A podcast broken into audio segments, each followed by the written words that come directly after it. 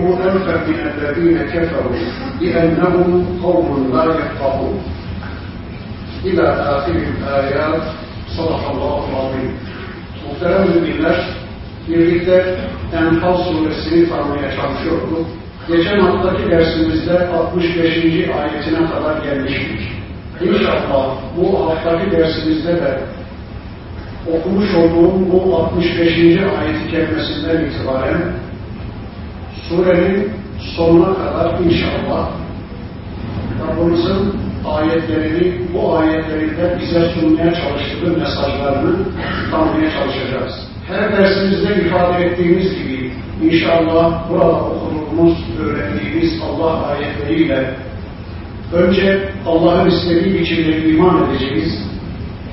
Sonra da bu imanlarımızla yarınki hayatımızı düzenlemek üzere, yarınki hayatımızda bu imanlarımızı görüntülemek, pratiğe dökmek üzere ciddi bir çabanın, bir gayretin içine inşallah gireceğiz.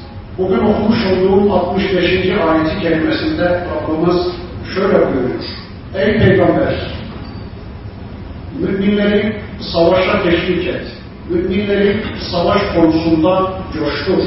Sizden sabreden 20 kişi düşman karşısına çıkarsa 200 kişiye galip gelir. Eğer sizden 100 kişi düşman karşısına çıkarsa bin kişiyi yener. Çünkü kafirler bilmeyen, ufuk etmeyen bir gruptur. Evet, bu ayeti kelimesinde Rabbimiz Peygamber Efendimizin çevresindeki müminleri savaşa teşvik etmesini, savaş konusunda müminleri coşturmasını istiyor. Allah'ın Resulü kendisi bir savaş eyleminin içinde olacak ve çevresindeki müminleri de savaşa teşvik edecek. Zaten Peygamber Efendimiz Peygamber olduğu andan itibaren bir savaşın içindeydi, bir kavganın içindeydi. Gerçi Kur'an'ın başka bir ayetinin beyanıyla Allah der ki Peygamberimize, Peygamberim hiç kimse seninle birlikte gelmese de sen tek başına yürü, ben senin arkandayım. Ben seni destekleyeceğim. Eğer bir savaşta Allah'ın Resulü'nü hiç kimse desteklemese, onunla birlikte kafirlerin karşısına savaşa çıkmasa, tek başına Allah'ın Resulü kafirlerle savaşa çıksa, Allah yine onu galip getirecek. Çünkü savaşın şartlarını hazırlayan Allah, savaşın yasalarını koyan Allah, savaşta galibi mağlubu ilan eden Allah, savaşın sonucunu belirleyen Allah. Yani hiç kimse gelmese, tek başına Allah'ın Resulü düşmanların karşısına çıksa yine galip getirecek Allah onu. Ama eğer çevresindeki müminlerle onunla birlikte gelirlerse izzet ve şeref onlara ait olacak. Allah onları aziz ve şerefli kılacak. İşte bu ayeti kelimesinde Müslümanların savaşa teşvik etmesini istiyordu Allah elçisinden. Gerçi Mekke'de gelen kimi sureler zaten Müslümanları savaşa hazırlıyordu. وَالْعَادِيَاتِ ضَبْحًا فَالْمُورِيَاتِ قَدْحًا فَالْمُغِيرَاتِ صُبْحًا فَأَثَرْنَ بِهِ نَقْعًا فَوَسَّدْنَ بِهِ جَمْعًا Koşanlara, koştukça koşanlara, kıvılcım çıkaranlara, ateş çıkaranlara, sabah sabah akın yapanlara, tozu dumana katanlara, kalabalığın ortasına kadar dalanlara yemin olsun ki Adiyat suresi Mekke'de gelmiş bir sure. Cihadı kutsuyordu Allah. Koştukça koşanlara, kalabalıkların ortasına dalıp tozu dumana katanlara, kılıçlarının arasından kıvılcım çıkaran mücahitlere Allah yemin ediyordu. Mekke'de henüz savaşa izin yokken bu sureler niye geliyordu? Demek ki Mekke'de Allah müminleri Medine hayatına hazırlıyordu, cihada hazırlıyordu. İşte bakın burada da Peygamber Efendimiz'e diyor ki Rabbimiz, müminleri savaşa teşvik et ey peygamberim. Eğer sizden sabreden 20 kişi olursa 200 kişiye galip gelir. Yani 1'e 10. Demek ki müminin imanı kafirler karşısında onu 10 kafire bedel bir güce ulaştırıyor. Demek ki mümine Allah böyle bir destek veriyor. Bu Allah'ın müminlere bir desteğidir. Eğer sizden sabreden 20 kişi olursa 200 kişiye galip gelir. Sadece bir tek özelliklerinden söz etmiş Rabbimiz sabreden demiş. Yani kendini tutabilen 20 kişi 200 kişiye galip gelir. Kendisini tutabilen, sabreden 20 kişi. Ne demek kendisini tutabilmek, sabretmek? Bunu şöyle anlıyoruz. Daha önce Allah'ın emirlerini icra noktasında kendini tutabilmiş, sabredebilmiş, namaz gibi, oruç gibi, haç gibi, zekat gibi Allah'ın emirlerini icra edebilmiş, bu konuda deneyimden geçmiş 20 kişi veya Allah'ın yasaklarına karşı kendini tutabilmiş, içki yasağına karşı, faiz yasağına karşı, zina yasağına karşı kendisini tutabilmiş, dimdik ayakta kalabilmiş 20 kişi veya Allah'tan kendisine gelen belalara, iptilalara, musibetlere karşı kendisini tutabilmiş, dimdik ayakta kalabilmiş, geri adım atmayı aklının ucundan geçirmeden belalar karşısında yıkılmamış 20 kişi. Yani namaz deneyiminden geçmiş, bedeninde Allah'ı egemen bilmiş, buna sabretmiş, zekat deneyiminden geçmiş, malı konusunda Allah'ı yetkili bilmiş, malını Allah yolunda infak edebilmiş, paylaşmayı başarabilmiş 20 kişi, inşallah biz hepimiz şu özelliklerin sahibiyiz, sabır ehliyiz. İşte sizden böylece sabreden 20 kişi 200 kişiye galip gelir. Çünkü diyor Allah, kafirler bilmeyen bir toplumdur. Neyi bilmiyor kafirler? Kafirler Allah'ı bilmez, kafirler cenneti bilmez, cehennemi bilmez, kafir şehadeti bilmez. İşte kafirler bilmeyen bir gruptur. Onlar karşısında sabreden müminler bile on elbette galip gelecektir. Şimdi bakın, savaşa gelen kafirler aslında ileri ileri değil de ayakları geri geri gider. Niye? Arkasında bıraktığı o özlemini duyduğu hayata bir an evvel geri dönmek için kafir aslında savaş alanında geri geri gider.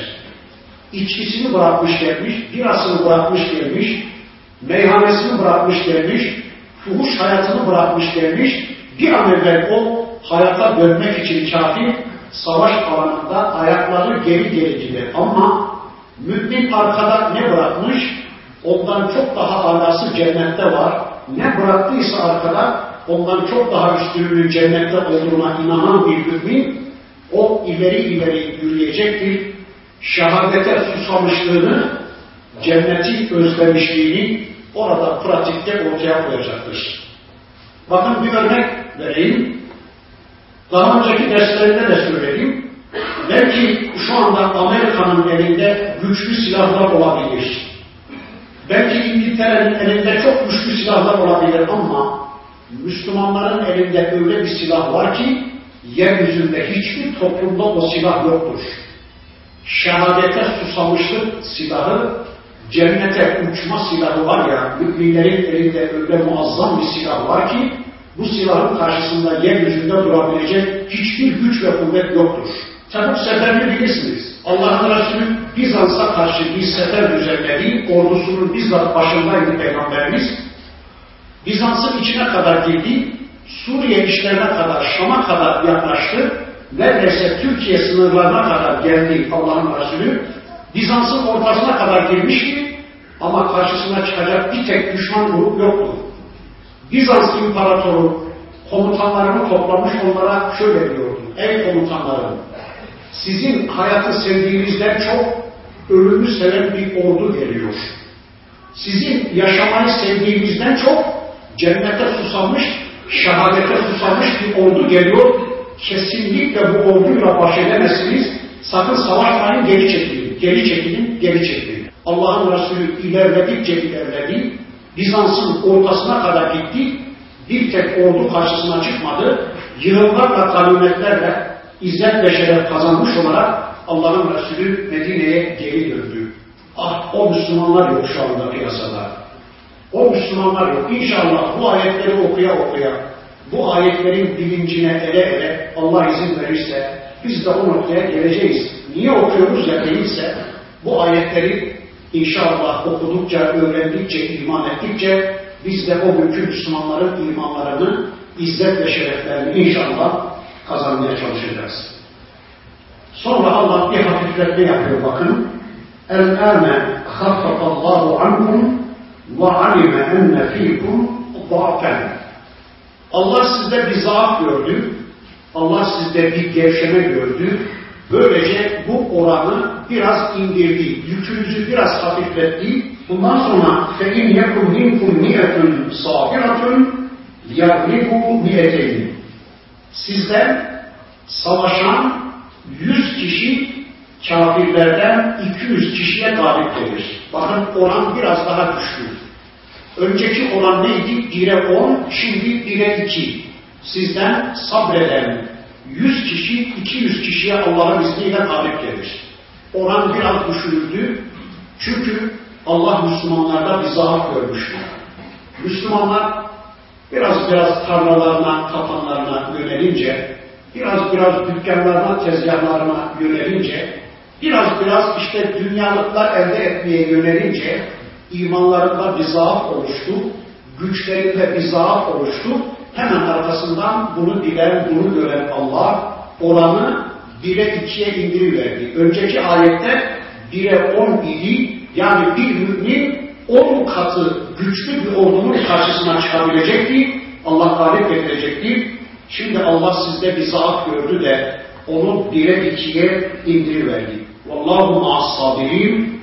Şüphesiz ki Allah sabredenlerle beraberdir. Yani savaş ortamında Allah'a güvenen, ayaklarını çivi gibi yere çakan, arkasını dönmeyi, kaçmayı aklının ucundan bile geçirmeyen müminlerle Allah beraberdir. Bundan sonra Bedir esirleriyle alakalı bir konuyu anlatacak Rabbimiz. Bakın şöyle buyuruyor. مَا كَانَ بِنَبِيٍّ اَنْ يَكُونَ لَهُ أَسْرَ hatta yufkine fi fil art. Yeryüzünde gücünü ortaya koyuncaya kadar, egemenliğini gerçekleştirinceye kadar, kafirlerin de yüzünü yere sürtünceye kadar, kafirlerin etkilerini kırıncaya kadar, kafirlerin gücünü etkisiz hale getirinceye kadar bir peygambere esir almak yakışmaz. Bir peygambere esir almak yaraşmaz, caiz değildir. Turidûne aradat dünya. Siz dünya hayatını arzu ediyorsunuz ama önce tekil bir ifade bir peygambere yakışmaz diyordu. Sonra ifade çoğula dönüverdi. Zaten peygamberin dünyalıklara ulaşma diye bir derdi yoktu. Belki sahabenin böyle bir derdi vardı. Esir alalım da esirlerden fidye alalım. Dünyalık elde edelim diye bir düşüncesi vardı sahabenin. Hemen sözü çoğula döndürüverdi. Siz dünya hayatını arzu ediyorsunuz. Vallahu yuridul ahireti ahirete halbuki Allah sizin için ahireti diliyor. Vallahu azizün hakim Allah yenilmez ve yanılmazdır. Biliyorsunuz Bedir'de 70 kadar esir alındı. Esirlerin elleri bağlandı. Daha önceden bu konuda bir ayet inmemişti. Acaba bir savaşta Müslümanlar esir almalı mıydı, almamalı mıydı? Yani tümünü öldürmeli miydi yoksa esir almalı mıydı? Eğer esir alınmışsa bu esirlere nasıl bir muamele yapılmalıydı? Bu konuda daha önceden bir hüküm, bir ayet inmediği için Allah'ın Resulü kendi içtihadıyla bu konuda karar verdi. Esirlerin elleri bağlandı. O ortamda önce Ömer Efendimizle istişare etti Peygamberimiz. Ey Ömer ne dersin bu esirlere nasıl bir muamele yapalım? Ömer Efendimiz bunları keselim ya Resulallah. Bunları salı verirsek bunlar daha da güçlenirler. Yarın güçlü bir şekilde karşımıza çıkarlar. Bunları öldürelim ya Resulallah. Ali'nin kardeşi Akil'i Ali'ye ver o öldürsün. Benim amcamı bana ver ben öldüreyim. Falanın akrabasını filana ver o öldürsün. Bunların işini bitirelim, bunları öldürelim dedi. Allah'ın Resulü Ömer Efendimizin fikrini beğenmedi. Bir de Ebu Bekir Efendimizle istişare etti. O dedi ki ya Resulallah fidye karşılığında bunları salıverelim. Fidye ödeyecek parası olmayanları da en azından 10 kişiye okuma yazma öğretmeleri kaydı şartıyla bunları serbest bırakalım dedi. Allah'ın Resulü de bu düşüncedeydi. Ömer Efendimizin fikrini değil de Ebu Bekir Efendimizin fikrini tercih etti ve fidye karşılığında parası olmayanlarda en az 10 kişiye okuma yazma öğretmeleri karşılığında onları Allah'ın Resulü salıverdi. Mekke müşrikleri her bir kabile kendi kabilesinden esir olanlar fidyesini gönderdi ve esirler böylece kurtuldu. O olaydan sonra Allah bunu beğenmedi. Yani Peygamber Efendimizin bu içtihadını Rabbimiz beğenmedi. Bakın burada birkaç cümle söyleyeceğim. Bir konuda Allah'ın Resulü tüm hayatında iki davranış sergilemiş, iki amel işlemiş. Bir, Allah'tan bir ayet gelmiş, namaz kıl demiş Allah, namaz kılmış. Oruç tut demiş, Peygamberimiz oruç tutmuş. Hac et demiş, hac etmiş. Yani bizzat Allah'tan bir ayet gelmiş, Allah'ın Resulü o ayet gereği bir eylem gerçekleştirmiş. Bunu anladık. Bir de o konuda herhangi bir hüküm olmayınca, herhangi bir ayet olmayınca Allah'ın Resulü kendisi iştihad etmiş, kendisi karar vermiş. İşte Peygamberimizin kendi iştihadıyla yaptıklarından 5-10 tanesi beğenilmemiş. Allah tarafından onaylanmamış. Onlardan bir tanesi bu. Bedir esirlerini salıverince Allah'ın Resulü Cenab-ı Hak onu beğenmemiş, onu onaylamamış. Bakın burada diyor ki kafirin beli kırılıncaya kadar yeryüzünde küfrün etkisi kırılıncaya kadar bir peygamber de rüştünü ispat edip kesin egemenliğini ortaya koyuncaya kadar bir peygambere esir almak yakışmaz. Yanlış yaptın, bu iştihadını beğenmedin ey peygamberim diye Allah uyarı verdi peygamberimizi. Başka? Mesela bir defasında Mekke müşriklerinin ulularına din anlatırken, tebliğ ederken Abdullah bin Ümmü Mektum çıka geldiği ama bir sahabi, çevresindeki insanları da görmediği için, çevresinde ne olup bittiğinden habersiz, geldi Peygamberimizin huzuruna, Ya Resulallah bana din anlatır mısın? dedi. Allah'ın Resulü, şimdi sırası mı ey Abdullah, sana yarın da anlatabilirim diye, şöyle belki elinin tersiyle azıcık bir harekette bulundu, Allah onu onaylamadı, Abese suresi geldi biliyorsunuz, yanlış yaptığın peygamberi bir daha böyle yapma diye Allah peygamberimizi uyar verdi. Yine bir defasında Allah'ın Resulü hanımlarından birisini memnun edebilmek için öteki hanımlarına yaklaşmamaya yemin etti. Sonra Allah ayet gönderdi. Ya eyyühen nebiyyü lime tuharrimu ma ahallallahu lek tettari mardati ezvacik. Hanımlarından bir kısmını memnun etmek için öteki hanımlarına yaklaşmamaya niye yemin Allah'ın sana helal kıldığı bir şeyi niye kendi kendine haram kıldın ey peygamberim? Bir daha böyle yapma diye Allah peygamberimizi uyardı. Yine bir defasında Abdullah bin Übey bin Selul isimli bir münafık geberince onun oğlu Müslümandı. Dedi ki ya Resulallah babamın cenazesini kıldırabilir misiniz? Allah'ın Resulü abdestini aldı Ya cenaze namazını kıldırmaya yürürken ya da kıldırdıktan sonra hemen ayet geldi. وَلَا تَقُمْ عَلَى قَبْرِهِ وَلَا تُصَلِّ عَلَى أَحَدٍ مِنْهُ Sakın ha peygamberim yanlış yaptın. Bir daha böyle bir münafığın cenazesinde bulunma, bir kafirin cenaze namazını kıldırma diye ayet geldi. Peygamber Efendimiz'i Cenab-ı Hak uyardı. Dolayısıyla on kadar iştihadı var Peygamberimizin, on kadar eylemi var ki bu Allah tarafından onaylanmadı, beğenilmedi. Peki burada ne anlıyoruz? Eğer Peygamber Efendimizin tüm hayatında yaptıklarından on tanesi Allah tarafından beğenilmeyip uyarılmışsa demek ki ötekilerin tamamı Allah tarafından beğenilmiş, onaylanmış demektir değil mi? Buradan bu çıkar. Mesela şurada ikimizde mutlak bilen, bilgisi tam olan, yalnızsız bilen bir Müslüman olsa ki o ancak Allah'ın özelliği, Allah'ın sıfatı, ben şurada yüz cümle konuşsam, o dese ki on tanesi yanlış oldu dese, bu ne demek? Doksanı doğru oldu demek değil? İşte Peygamberimizin tüm yaptıklarından on tanesi beğenilmemiş, öyleyse on tanesini Allah onaylamadığını bizzat kitabında bildirdiğine göre ötekilerin tamamı, Peygamberimizin tüm hayatı, tüm konuştukları, tüm yaptıkları Allah tarafından bizzat onaylanmış demek, bizim için onlar dindir, sünnet vahyin bir parçasıdır.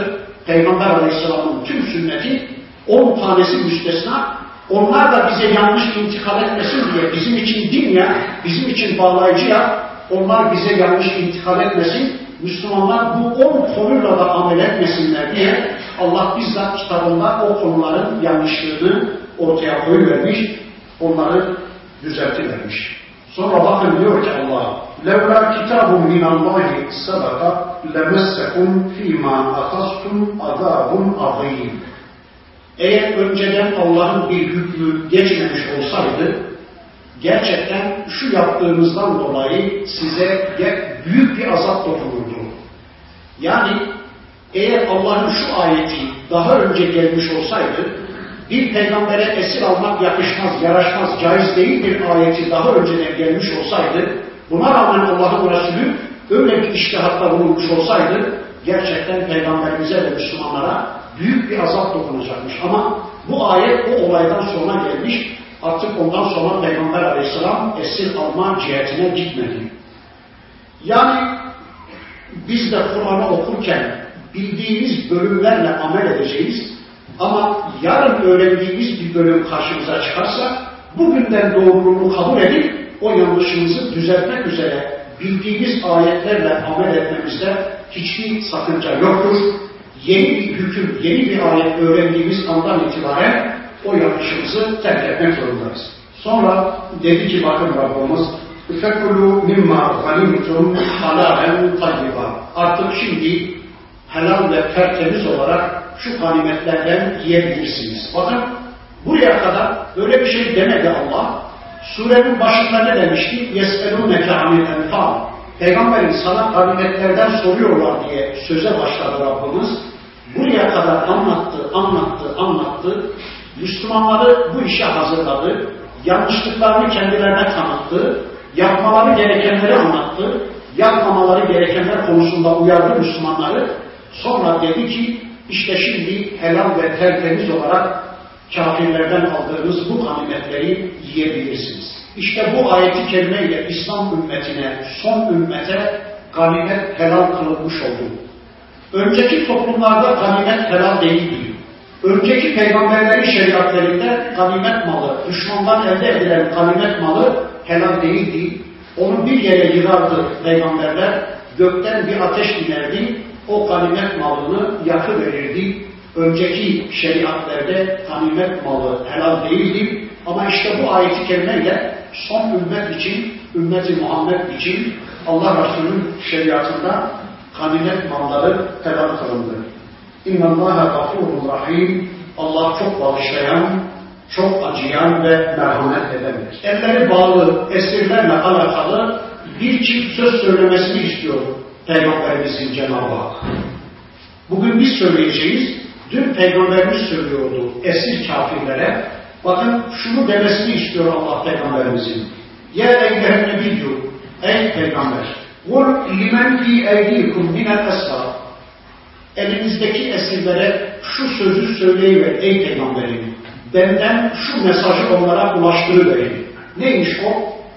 İn ya'lemillahu fi kulubikum hayran hayran mimma ukhide minkum ve yaghfir lekum vallahu gafurun rahim. Ey esirler! Allah'tan size şöyle bir mesaj var. İyi dinleyin. Eğer Allah sizin kalplerinizde bir hayır bilirse, bir hayır görürse, şu sizden alınan fidyelerden çok daha hayırlısını ben size lütfedeceğim diyor. Rabbimiz o kadar merhametli ki, bakın o esirler kimdi biliyor musunuz? Onlar Kureyş'tendi. Onlar asil, soylu bir toplumdu. Ve şu anda onları esir alan Müslümanlar da dün onların kölesiydi. Bırakın onların adam yerine koymayı, tükürüklerini bile dahi görmedikleri köleydi onlar. Şimdi tepeden baktıkları, küçük gördükleri o Müslümanların, o kölelerin elinde esir edilmişti o Kureyş. Bakın Allah onlara Peygamberimizin şöyle demesini istiyor. Üzülmeyin. Şu anda Müslümanların eline esir düştük. Kölelerimizin eline esir düştük. Bizden fidye karşılığında bizi salı veriyorlar diye üzülmeyin.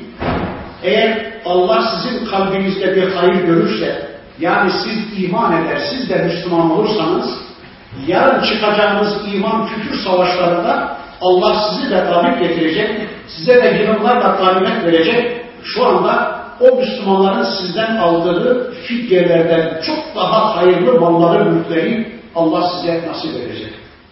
Şu Rabbimizin rahmetine bir bakın. Eğer Allah sizin kalbinizde bir hayır görürse, yarın sizden alınan bu mallardan çok daha fazlasını siz de kafirler karşısına savaşa çıktığınız zaman Allah size lütfedecek bu konuda üzülmeyin. Düşünün diyor Allah. Bir zamanlar şu anda sizi esir edenler bir zamanlar sizin gibi müşrikti. Onlar Müslüman oldular. Benim safıma geçtiler. Ben onları destekledim. Onları galip getirdim. Dünkü köleleriniz şu anda size üstün geldi. Siz de onlar gibi Müslüman olun. Siz de kalbinizde hayır yerleştirin. Kalbinizi hayırla, imanla doldurun. Siz de yarın benim adıma savaşa çıkarsanız size de borca ganimetler lütfedeceğim, size de zaferler ve galibiyetler nasip edeceğim. Gerçekten müthiş bir ifade. Zaten İslam kölelerin, esirlerin kalbine hayır akıtmak üzere esir alır. Bakın burada birkaç cümle söyleyeyim. Müslüman kullanmak üzere esir almaz. Müslüman köleleştirmek üzere esir almaz. Müslüman istismar etmek üzere alın terini, gücünü, kuvvetini kullanmak üzere esir almaz. Müslümanın esir almasındaki temel hedef o esirin kalbine hayır akıtmak, kalbine iman doldurmak. Esir alıyorlar şimdi. Mesela Abraham Lincoln, Amerikan Cumhurbaşkanı bir dönem 100 bin esiri serbest bıraktı. E zaten onlar sağdan soldan toplama, derme çatma, köle insanlardı. Parayla savaşa sürülmüş insanlardı.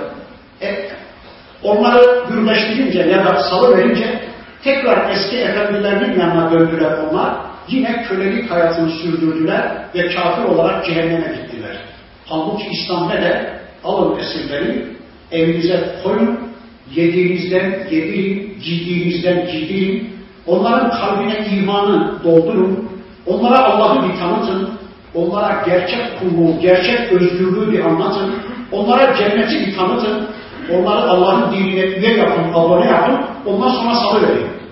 Gitmemişler zaten. Müslümanların evine esir olarak gelenler, hadi serbestsiniz demiş Müslümanlar gitmemişler. Vallahi demişler biz gerçek insanlığı bu evde öğrendik. Vallahi biz Allah'ı bu evde tanıdık. Biz gerçek kulluğu bu evde tanıdık. Biz cenneti bu evde tanıdık. Kovsanız da bu evden gitmeyiz demişler. Gitmemişler. Tarih bunun örnekleriyle dolu. Çünkü yaralı bir güvercini o haliyle dışarıya salıverdiğiniz zaman ya kedi yiyecektir ya başka bir hayvan yiyecektir. Önce yaralarını bir sarın, uçacak hale getirin, Allah'ı bir tanıtın, İslam'ı bir tanıtın, gerçek kulluğu, gerçek özgürlüğü, hidayeti, cenneti, İslam'ı bir tanıtın, ondan sonra salıverin, nereye giderse gitsin.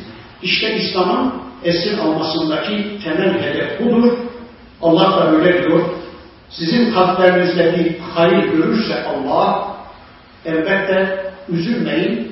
Yarın çıkacağımız, benim adıma çıkacağımız iman küfür savaşlarında size, sizden şu anda alınan şu fidyelerden çok daha hayırlı mallar nasip edecek. Bir de bakın burada şunu söylüyor Allah. Ey müşrikler bir düşünsenize.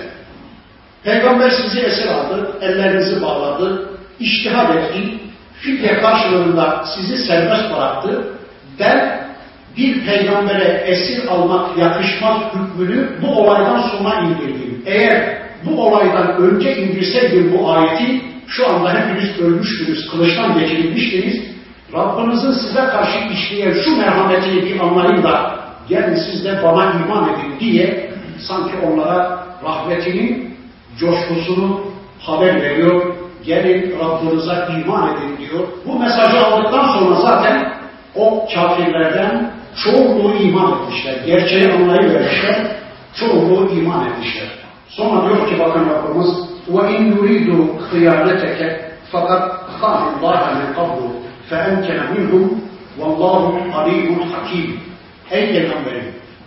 Eğer o esirler sana ihanette bulunmak isterlerse, sana karşı hainlik düşünürlerse, daha önce onlar bana da ihanet etmişlerdi. Ne zaman? Araf suresinde okuduk. Cenab-ı Hak Adem'in zürriyetini çıkarmış. Yani Adem atamızdan şu ana kadar yaşayanların, ölüp gidenlerin, şu andan da kıyamete kadar yaşayacakların tüm Adem'in zürriyetini çıkarmış Rabbimiz onlara bir soru sormuştu. Yani ruhlarımıza ezelde bir soru sormuştu. Elestü bi Rabbikum, ben sizin Rabbiniz değil miyim? Sizin hayatınıza program yapmaya yetkili tek Rab değil miyim? Size yasa belirlemeye yetkili tek Rab değil miyim? Herkes orada demişti ki, müminiyle, kafiriyle, erkeğiyle, kadınıyla hepimiz demiştik ki, kalu bela, evet ya Rabbi, yasa belirleme yetkisine sahip olan sadece sensin. Bizim boyunlarımızdaki kulluk ipinin ucu elinde olmaya layık olan sadece sensin. Çektiğin yere gidilecek, yasaların uygulanacak, hatırı kazanılacak tek Rabbimiz, ilahımız sensin diye hepimiz Allah'a söz vermiştik. İşte Allah diyor ki, onlar daha önce bana söz vermişlerdi ama şimdi şu anda sizin karşınıza çıkarak bana da ihanet ettiler. Onlar peygamberin sana ihanet etmeleri çok normaldir daha önce onlar bana verdiği sözü bozdular, bana ihanet ettiler de o ihanetlerin karşılığı olarak ben size güç verdim, sizi destekledim, feemkene minhum, size fırsat verdim, sizi galip getirdim. Vallahu alimun hakim, Allah her şeyi bilen, her konuda hikmetle hükmedendir. Bundan sonra sözü Müslümanlara çevirerek Rabbimiz bakın şöyle buyuruyor.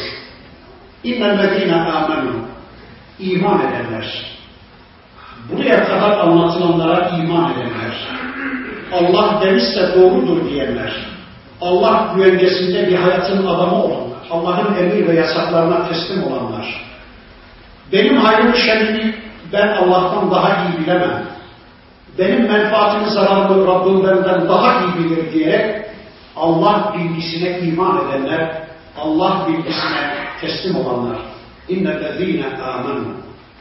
Allah'a ve Allah'tan gelen iman edilmesi gereken her şeye iman edenler ve haceru ve de imanlarını yaşayabilmek için hicret edenler. Hicret bir kişinin imanını yaşayabileceği ortamın arayışı içine çıkmasının adına hicret denir. Bir kişinin imanını yaşayabileceği, iman kaynaklı bir hayat yaşayabileceği, imanını görüntüleyebileceği, imanıyla doğrulabileceği, inancını tümüyle pratize edebileceği bir ortam arayışı içine girmesinin adına hicret diyoruz. Evinizde İslam'ı yaşamanıza izin vermediler mi? Mahallenizde Müslümanca bir hayat yaşamanıza izin vermediler mi?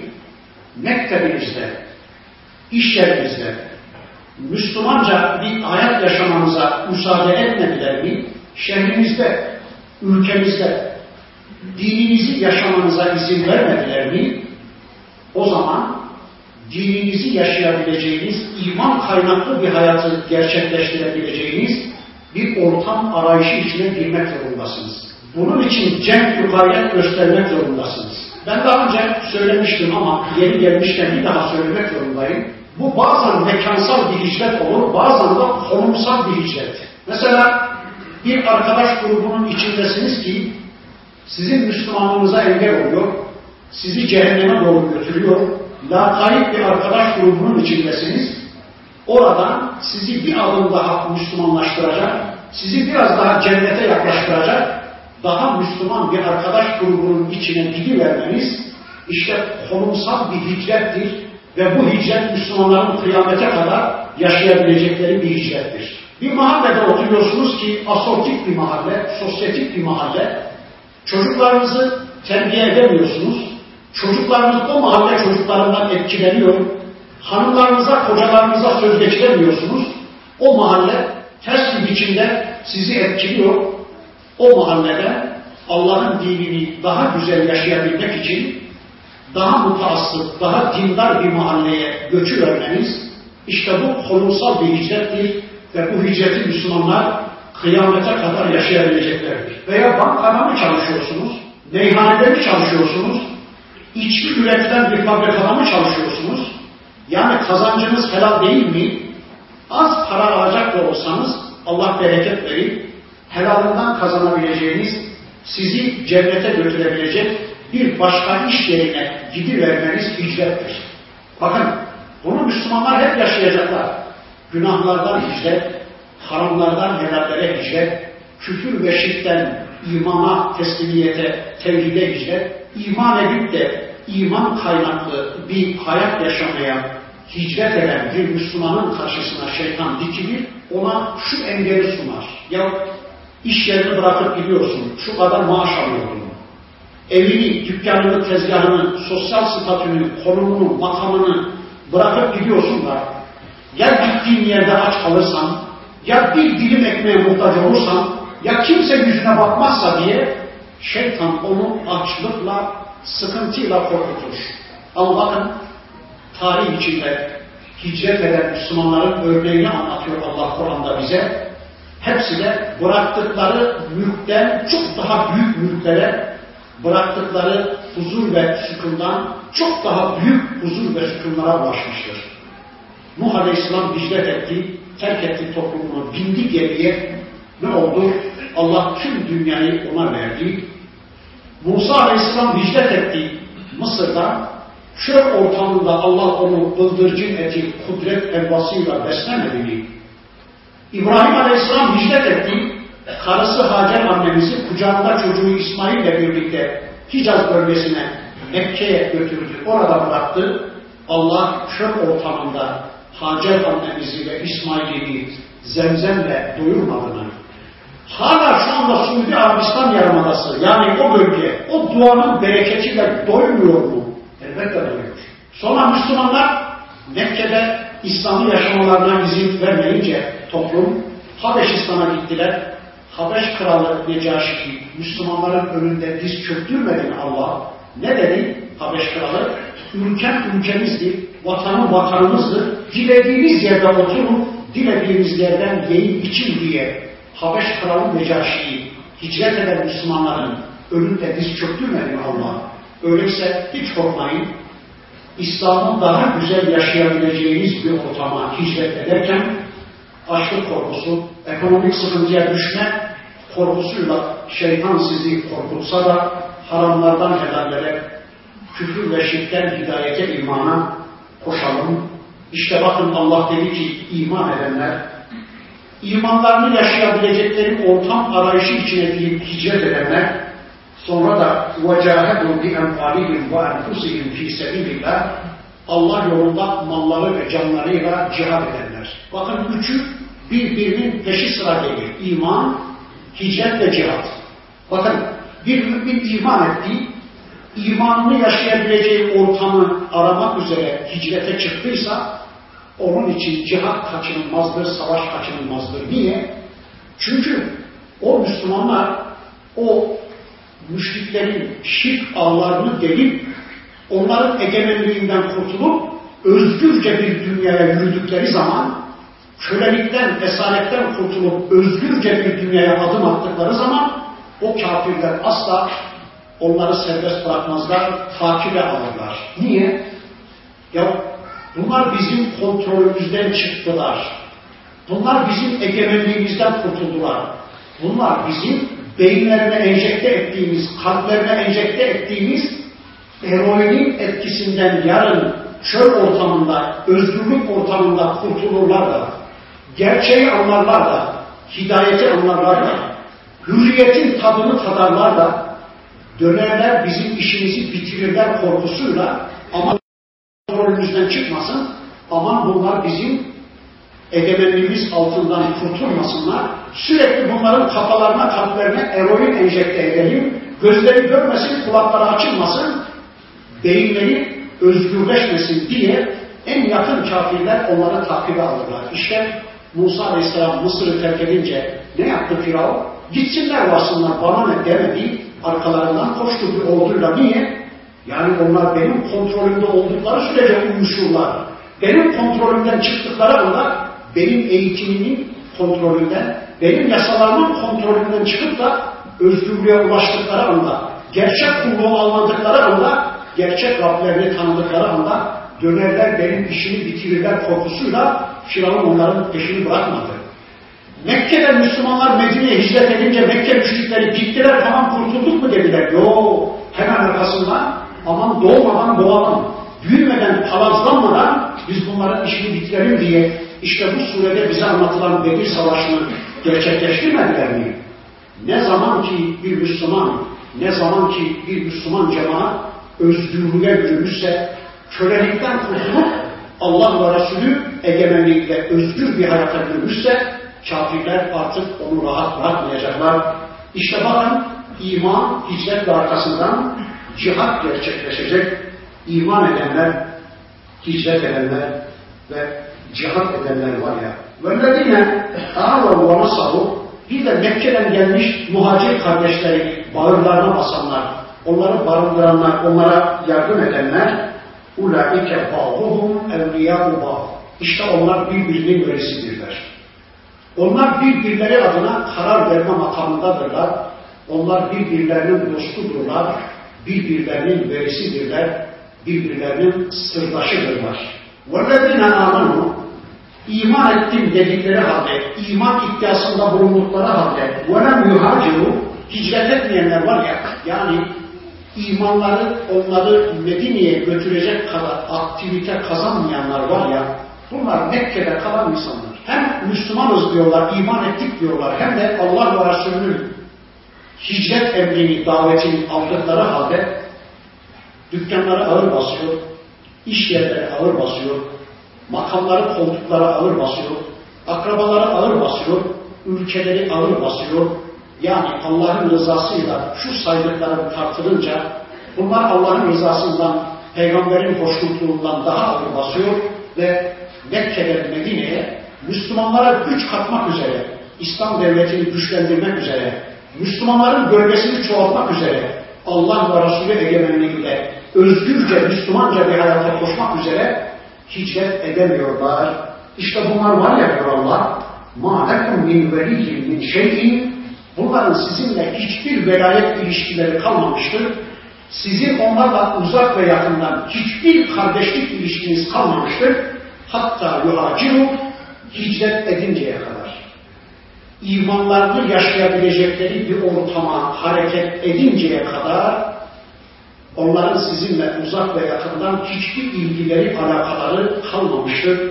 Hiçbir kardeşlik ve velayet ilişkileri kalmamıştır. İn istansahukum fiddini ama eğer onlar din konusunda sizden bir yardım isterlerse aleykumun nasru sizin üzerinize onlara yardım etmek gerekir.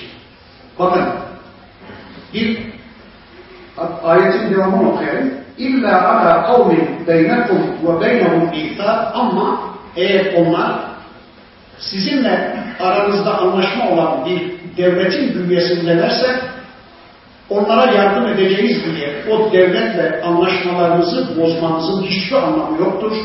Anlaşmalarınıza sadık davranmak zorundasınız. Bakın bir Müslüman grup var bir yerlerde azınlıkta dinlerini yaşamalarına izin vermemiş o ülke.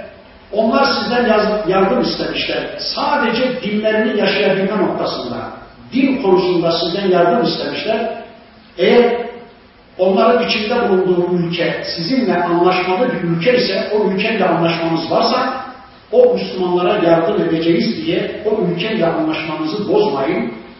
Şayet aranızda anlaşma olmayan bir toplumun içindeyse o topluma savaş açabilirsiniz onlara yardım kastıyla ama eğer o azınlıkta olan Müslümanlar anlaşmalı bir toplumun içindeyse onlara yardım edeceğiz diye o toplumla anlaşmalarınızı bozmayın. Vallahu bima ta'malun basir. Şüphesiz ki Allah sizin yapıp ettiğiniz her şeye basirdir, her şeyi görmektedir ve bilmektedir. O Müslümanlara yardım edeceğiz diye Allah yasalarını çiğneyip de o topluma savaş açmayın, anlaşmalarınızı bozmayın. O toplum sizinle anlaşmalarına sadık davrandığı sürece ha bir takım baskılar yapabilirsiniz. O Müslümanların rahat etmesi için o toplumla bir takım yeni görüşmeler yapabilirsiniz. Ama onlar yardım istedi diye o toplumla anlaşmalarınızı bozup savaş açamazsınız. Eğer Allah desteğini kaybetmek istemiyorsanız, eğer sürekli Allah desteğinde bir hayat yaşamak istiyorsanız, Allah'ın yasalarına Allah'ın istediği biçimde riayet etmek zorundasınız. وَالَّذ۪ينَ كَفَرُوا بَعْضُهُمْ اَوْلِيَاءُ بَعْضٍ Kafirlerin birbirleriyle velayet ilişkileri vardır. Kafirler arasında velayet ilişkisi vardır. Yani kafirler bile şu anda birbirleriyle dayanışma içindelerken birbirleriyle velayet ilişkilerini güçlendirme çabası içindelerken birlikte hareket etme zemini arayışı içindelerken illa tef'aluhu tekun fitnetun fil ardı ve fesadun kebir. Eğer siz kendi aranızdaki velayet ilişkisini bozarsanız, eğer siz parça parça olursanız, kardeşlik ilişkilerinizi bozarsanız, yeryüzünde bir fitne çıkar ve büyük bir fesat gerçekleşir. Allahu Ekber. Aynen dediği gibi olmuş Rabbimizin. Bakın diyor ki ey Müslümanlar, kafirlerin bile kendi aralarında bir velayet ilişkisi varken, kafirler bile birlikte hareket etme zemini arayıp dururlarken, eğer siz yeryüzü Müslümanları olarak birbirlerinizle velayet ilişkilerinizi bozarsanız, birbirlerinizle kardeşlik ilişkilerinizi yıpratırsanız, parça parça birbirinizden habersiz hale gelirseniz, yeryüzünde bir fitne çıkar ve büyük bir fesat, büyük bir bozgunculuk çıkar. İşte şu anda çıkmış. Yeryüzü Müslümanları birbirlerinden habersiz, kardeşlik ilişkileri kalmamış, velayet ilişkileri kopmuş, herkes kendi vatanına cennet vatan gözüyle bakıyor, sanki öteki vatan cehennem vatanmış gibi. Üstelik bu cennet vatan dedikleri yerde Lozan Anlaşması'yla kafirler tarafından çizilmiş sunni sınırlardır. Herkes kendi vatanına cennet vatan demiş. Sanki Müslümanların yaşadığı öteki vatanlar cehennem vatanmış gibi. Halbuki Müslümanların hepsinin vatanı birdir. Müslümanlar kardeştir. Müslümanlar arasında velayet ilişkisi vardır. Böylece birileri bizim kardeşlerimizi öldürüyor ve diyorlar ki korkmayın, korkmayın, onlar gelmez. Öteki kardeşleri gelmez. Yakında şunların işini bitirelim, sıra şunlarda, onların işini bitirelim, sonra sıra şunlarda birisi öldürülürken öteki kardeşleri asla onların yardımına gelmez diyorlar. Zerre kadar bir ağırlığımız kalmamış yeryüzünde, zerre kadar bir etkinliğimiz kalmamış yeryüzünde ve kafirler artık şu anda bizden korkmuyorlar. Yeryüzünde büyük bir fesat çıkmış, yeryüzünde büyük bir bozgunculuk baş göstermiş. Bu hafta inşallah bu sure bitiyor. Önümüzdeki haftadan itibaren Tevbe suresini okumaya başlayacak. Orada Allah diyecek ki Ey Müslümanlar şu gerçeği iyi bir anlayın ki siz güçlü olduğunuz zaman kafirler ancak sizinle barış masasına otururlar. Sizin karşınızda onlar güçlü oldukları sürece, egemen oldukları sürece sizi ne haklarınıza ne de akrabalarınıza ne de müminliğinize zerre kadar onlar değer vermezler. Sizi yok etmek için ellerinden gelen her şey yaparlar. Demek ki kafirler bizim karşımızda güçsüz oldukları zaman ancak bizimle barış masasına oturacaklarmış. Değilse bizim karşımızda güçlü oldukları sürece mümin öldürmekten, Müslüman kanı akıtmaktan zerre kadar pişmanlık duymayacaklar ve vazgeçmeyeceklermiş. Öyleyse yeryüzünde barışın sağlanması, fesadın engellenmesi, bozgunculuğun bitirilmesi, yeryüzü Müslümanlarının birleşmelerine bağlı. Bu ayetler istikametinde Allah'a Allah'ın istediği şekilde kul olmalarına bağlı kulun. وَالَّذِينَ آمَنُوا iman edenler وَهَاجَرُوا iman kaynaklı bir hayatı yaşamak için ortam arayışı içine girenler وَجَاهَدُوا فِي سَبِيلِ اللّٰهِ ve Allah yolunda cihad edenler وَالَّذ۪ينَ آوَوْا وَنَصَرُوا bir de Mekke'den gelmiş muhacir kardeşlerini bağrına basıp onları barındıranlar, onlara yardım edenler humul mu'minuna hakka tabi sadece Mekke'den gelmiş Müslümanları anlamayacağız. Bu ayet o döneme ait ama bugün bir yerlerden yersiz, yurtsuz kalmış kardeşlerimiz geldiği zaman onları elbette bağrımıza basacak, hayatımızı onlarla paylaşmaya çalışacak, mallarımızı, evlerimizi, odalarımızı onlarla paylaşmaya çalışacağız. İşte dünyanın birçok yerinden gelen Müslümanlar var. Açıkta kaldıklarını duyuyor ve üzülüyoruz. Halbuki Müslümanlar onları bağırlarına basmak zorundalar. Onlar kendi kardeşleri, onlarla hayatlarını, mallarını paylaşmak zorundalar. İşte Allah onlara diyor ki Ulaike humul mu'minûne hakka Onlar hak müminlerdir, gerçek müminlerdir. Lehum mağfiratü onlar için bir mağfiret vardır. Onlar için geçmişlerinin sıfırlanması vardır. Geçmiş hayatlarının üzerinin örtülmesi vardır. Ve rızkun kerim bir de cömert bir rızık, kesintisiz bir rızık vardır cennette onlar için. وَالَّذِينَ آمَنُوا مِنْ بَعْضُ وَهَجَّرُوا وَجَاهَدُوا مَعَكُمْ Bu olaydan sonra iman edip hicret edenler ve de size katılanlar, sizinle birlikte Allah yolunda savaşa çıkanlar فَاُولَٰئِكَ مِنْكُمْ işte onlar da sizdendir. Yani Bedir Savaşı'ndan sonra ya da bu ayetlerin inmesinden sonra iman edip, hicret edip, size katılıp Allah yolunda cihad edenler sizin kardeşlerinizdir. Siz hangi haklara sahipseniz bilesiniz ki onlar da sizin haklarınıza sahiptir.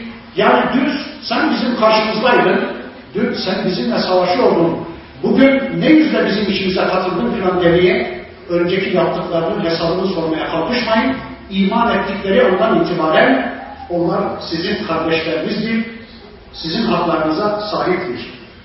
وَاُلُوا الْاَرْحَامِ بَعْضُهُمْ اَوْلَى بِبَعْضٍ ف۪ي كِتَابِ اللّٰهِ Ve de akraba olanlar Allah'ın kitabında birbirlerine daha yakındırlar. Fakat sizler benim kardeşimsiniz, aramızda kardeşlik hukuku var. Ama içinizden birileri benim akrabamsa bir ikinci hukuk daha devreye girer. O da akrabalık hukuku daha yakındır bana. Bir de komşumsa bir üçüncü hukuk daha devreye girer ki o da komşuluk hukuku. Üç hukuk birden devreye girer. Kardeşlik hukuku, komşuluk hukuku ve de akrabalık hukuku. İşte Allah diyor ki Allah'ın kitabında birbirlerine akraba olanlar birbirlerine daha yakındırlar. İnna Allahe kulli şeyin alim. Her şeyi bilen Allah'tır. Allah bilgisine güvenin. Allah'ın size sunduğu bu ayetlere iman edin. Allah bilgisi mutlak doğrudur deyin. İnsanlar insan bilgilerine değil de Allah bilgisine yönelin. Allah bilgisiyle izzet ve şerefe ulaşmanın gayreti içine girin. Bundan sonra inşallah Tevbe suresinde buna benzer konular gündeme gelecek. Yine savaş ağırlıklı ama başka çok hayati konular var Tevbe suresinde. İnşallah önümüzdeki hafta Tevbe suresini tanımak için tekrar bir araya gelmek üzere Allah'a emanet olun. سبحانك اللهم وبحمدك أشهد أن لا إله إلا أنت أستغفرك وأتوب إليك والحمد لله رب العالمين.